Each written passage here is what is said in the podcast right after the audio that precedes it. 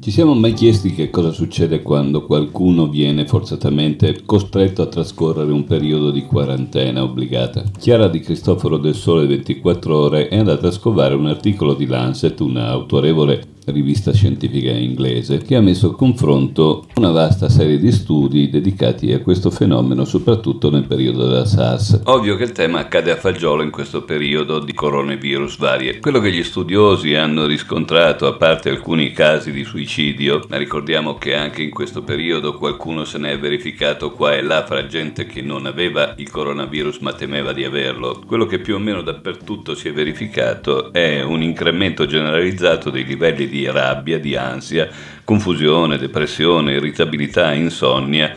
sintomi tutti tipici dello stress, dello stress post-traumatico, con frequenti tentativi di infrangere le regole e rompere l'isolamento. L'aspetto forse più interessante è la permanenza di uno stato di paura generalizzata che si trascina, e questo conta ancora di più, anche nel tempo, anche parecchi anni dopo. In particolare il sentimento di vergogna è quello che ci interessa di più una sorta di sentimento di stigma sociale, accompagnato dalla paura di infettarsi e soprattutto da quella di rischiare di infettare i propri cari e di essere vissuto come l'untore della famiglia o dell'ambiente attorno a sé. Questo si unisca alla forte provvisorietà del vissuto dipendente dal non avere su- eh, le risorse necessarie per sostentarsi, le risorse finanziarie e addirittura quelle alimentari. Due categorie in particolare particolare sono più esposte alle conseguenze di una quarantena e sono quella del personale medico, del personale sanitario in generale, che si trova a vivere in una doppia posizione e che per la quale il, in fondo la situazione legata alla quarantena non si interrompe con la fine della contaminazione della quarantena stessa, perché continuerà probabilmente a vivere in quello stesso ambiente, sempre che non vengano spostati a lavorare altrove, ma anche in quel caso una, coda, una lunga coda dell'esperienza continuerà ad esistere. L'altra tipologia da non sottovalutare visti i tempi che corriamo è quella di quanti hanno dei problemi di natura psicologica fino anche a quelli di natura psichiatrica. Ad esempio tutti quelli che soffrono di depressione, sindrome che continua ad esistere e anzi viene amplificata negli anni a seguire dalle, nelle persone normali, figuriamoci in quelle che già ne soffrono prima di entrare in quarantena e quelli che ovviamente soffrono di claustrofobia che, per i quali la situazione è ancora più critica e non so fino a che punto le nostre strutture sanitarie siano in grado di gestire situazioni di questo tipo. Però come succede in tanti casi quando si contano le vittime di un disastro, di, una, di un attacco terroristico ad esempio, che una volta che è interrotta la conta dei morti, compreso anche la co- lunga coda di quelli che erano lì lì per morire, alcuni dei quali muoiono, altri si salvano. Poi non si parla più dei feriti, di quelli che potevano morire ma che poi hanno guadagnato una vita ancora peggiore. La notizia è terminata e a parte i morti tutti gli altri sono salvi, ma non è sicuramente così. Ed è questo l'effetto lungo della paura e della vergogna che si protrae in tempi medio-lunghi, se non addirittura per tutto il resto dell'esistenza, come rimosso o come rumore di fondo, come bias dell'esperienza di quarantena, che diventa poi qualche cosa che ti cambia il sentimento del vivere e ti fa guardare alla realtà in una maniera diversa da quanti non l'hanno vissuta.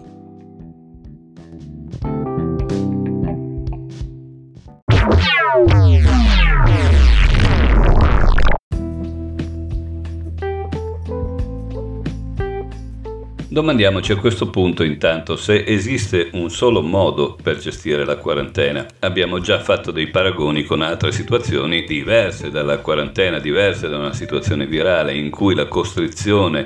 in un ambiente dominato dalla paura, dalla forte incertezza, dall'isolamento della propria realtà e dalle persone attorno a noi, abbiamo visto come esista in delle situazioni, ad esempio per tutti quelli che sono gli esuli, i rifugiati, quelli che sono in campi di concentramento, i gulag, campi di prigionia, quelli che vengono tenuti nelle strutture di accoglienza che nel momento in cui li salvano, nello stesso momento li collocano in un non luogo. La metafora del non luogo di Marco Auger casca a pennello in tutte queste descrizioni, però il non luogo appunto è una cosa che caratterizza non solo le persone in quarantena, ma anche la nostra vita di tutti i giorni. Diversamente da quanto accadeva ai nostri genitori, ai nostri avi, che si trovavano a vivere in un ambiente fortemente correlato dalle istanze concrete, da rapporti sociali chiari, solidi, da punti di riferimento stabili, la nostra vita piano piano si è trasformata facendoci attraversare dei momenti senza tempo e senza connotati spaziali ben precisi. Auger fa molti esempi di questo tipo che vanno dal centro commerciale fino a taluni alberghi, a certe strutture di accoglienza alla giapponese che noi abbiamo importato modificandoli a maniera nostra. Sostanzialmente qualche cosa della quarantena aveva già cominciato a vivere nella nostra storia di questi anni di postmodernismo e questo ci porta a dire un altro, un'altra cosa, vale a dire che questo isolamento tipico della quarantena non è vissuto sempre comunque dovunque o comunque non può, può non essere vissuto sempre comunque dovunque nella stessa maniera. Essere in un club mediterraneo, in un villaggio turistico, è ben diverso dall'avere a che fare con i contorni della vita quotidiana a noi noti. Anche questa è una forma tutto sommato di sospensione di tempo e spazio in un tempo e spazio artificiale. Ma per rendere ancora più ficcante il ragionamento proviamo a pensare al fenomeno del grande fratello. Sappiamo tutti che cos'è. Un certo numero di persone vengono tenute in una stanza, pardon, in un ambiente molto ampio con più stanze, sapendo per di più di essere osservati da un numero enorme, imprecisato di persone, fin nella propria intimità, di dover a che fare, avere a che fare con delle persone che non fanno parte della nostra vita, che non ci siamo cercati, né loro hanno cercato noi, di far parte di una sceneggiatura, di un'organizzazione che sfugge dal nostro controllo e anche lì nell'incertezza riguardo alla durata dell'esperienza. Anche qui il senso del pudore cambia e quello che in altre situazioni è vergogna qui è perfino esibizionistico. Sicuramente tutto ciò non è vissuto in una maniera così negativa, però sappiamo anche come l'esperienza del Grande Fratello, anche per quanto positiva possa essere stata, continua nel tempo e modifica la percezione della realtà di quanti vi hanno fatto parte. Non dimentichiamo anche quelli che del Grande Fratello hanno fatto parte dall'altra parte della situazione, ovvero sia di quelli che non potevano staccarsi dal video del televisore al punto da lasciare sempre acceso il canale dedicato al Grande Fratello o i canali dedicati al Grande Fratello e di vedersi modificare la propria quotidianità, il proprio non luogo, lo spazio quotidiano della cucina, dell'appartamento, come una sorta di extension del Grande Fratello. I dipendenti da Grande Fratello in fondo erano anche loro, se non più degli altri, dei personaggi in quarantena. In tutto questo naturalmente paura, angoscia, senso di stigma e via dicendo non erano presenti, anzi si era parte del massimo dell'attualità di quello di cui parlavano tutti in quel momento. Ma nei fatti una quarantena era. E non so neppure se il Grande Fratello continui ad esistere oggi come oggi, ma è stata illuminante l'intuizione di quelli che lo hanno creato a suo tempo di guardare in là a quello che sarebbe diventata la nostra società e nello stesso tempo di influenzarla, di condizionarla in questa direzione. In definitiva, la quarantena, oltre all'esperienza reale, pesante, critica, drammatica di quelli che sono costretti alla quarantena fisica, la quarantena, come abbiamo detto precedentemente, è anche uno stato mentale. Esiste, per dirla in altri termini, una quarantena virtuale, come si diceva una volta, un'esperienza del come se e con questo coronavirus siamo tutti nel come se, improvvisamente senza molte spiegazioni, come per un rastrellamento ideale portato dai sistemi di comunicazione, ci siamo trovati isolati nel nostro modo di lavorare, nel nostro modo di studiare, nei luoghi dove ci rechiamo quotidianamente, nelle cose che ci sono concesse o vietate fare in determinati luoghi spazi chiusi, spazi controllati da cordoni sanitari, ancora più pesanti laddove invece di avere persone che muoiono o stanno male attorno a noi, che li conti, li vedi, li tocchi e ne hai paura, in questo caso la maggior parte di noi, quasi tutti direi fortunatamente, non abbiamo questa esperienza concreta. Quindi una quarantena virtuale che si basa su un'assenza di prove senza il corpo del reato.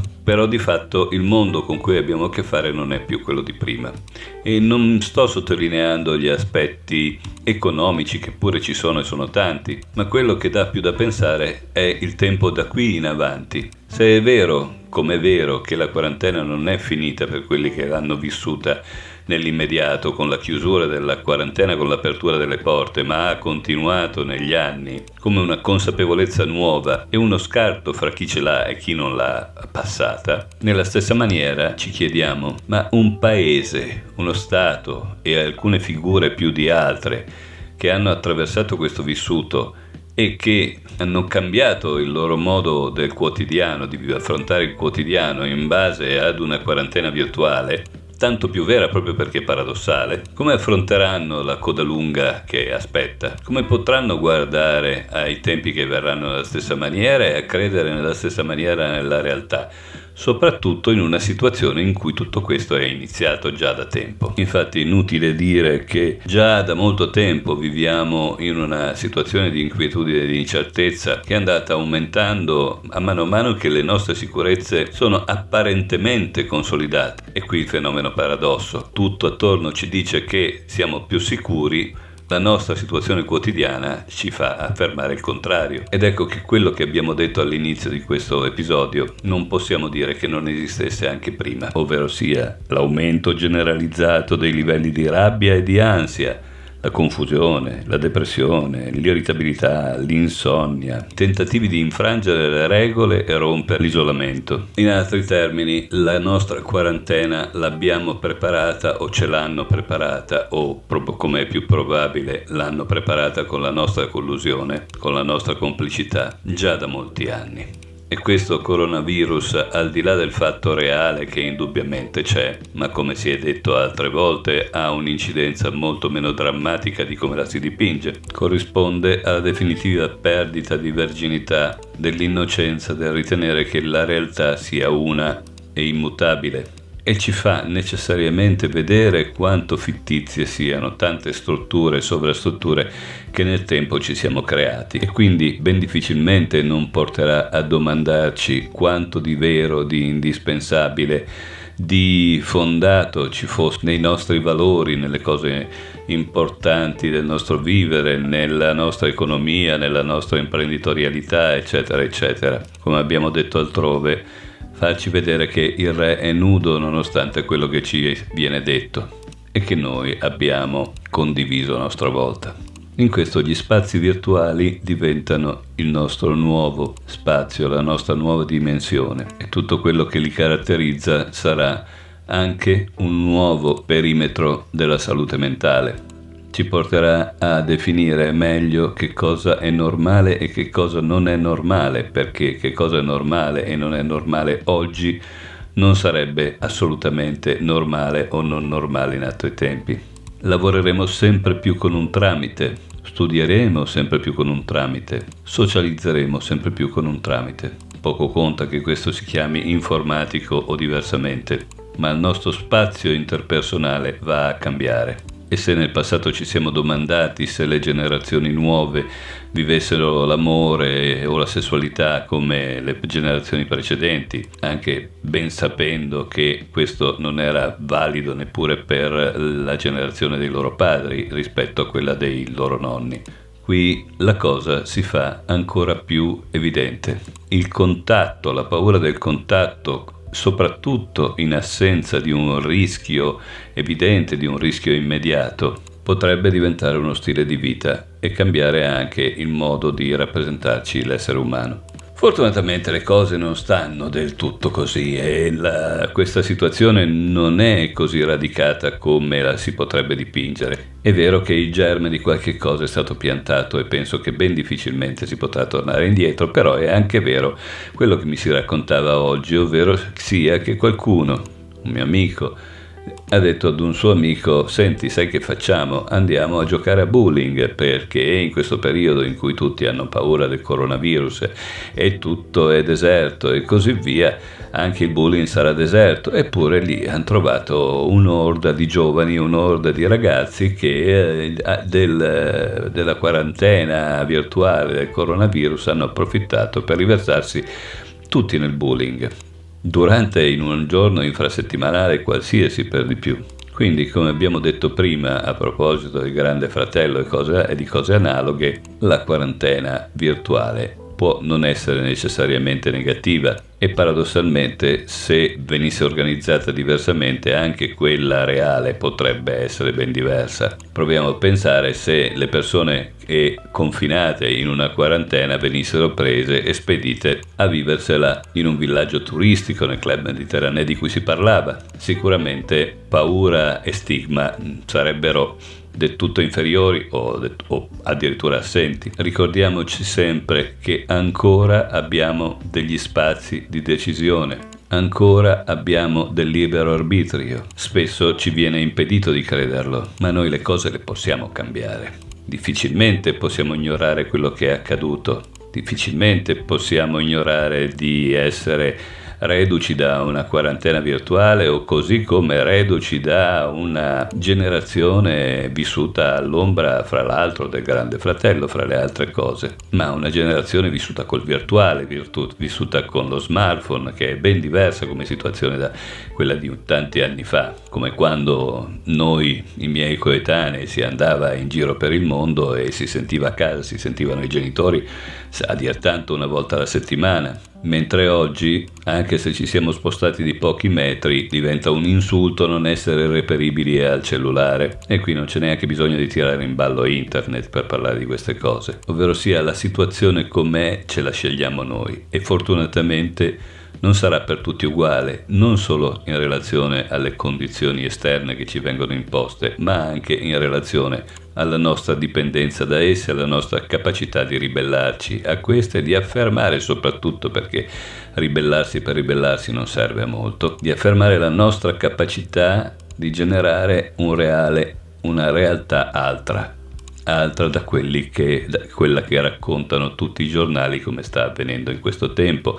altra da quella che ci raccontano le aziende, altra da quella che ci racconta la scuola, ma altra non solo rispetto a questa storia del virus, ma anche rispetto al passato, rispetto alle autorità con cui abbiamo avuto a che fare, rispetto alle regole e alle procedure di una vita procedurale che in fondo esiste da un mucchio di tempo e anch'essa è una forma, per quanto prototipale, di quarantena.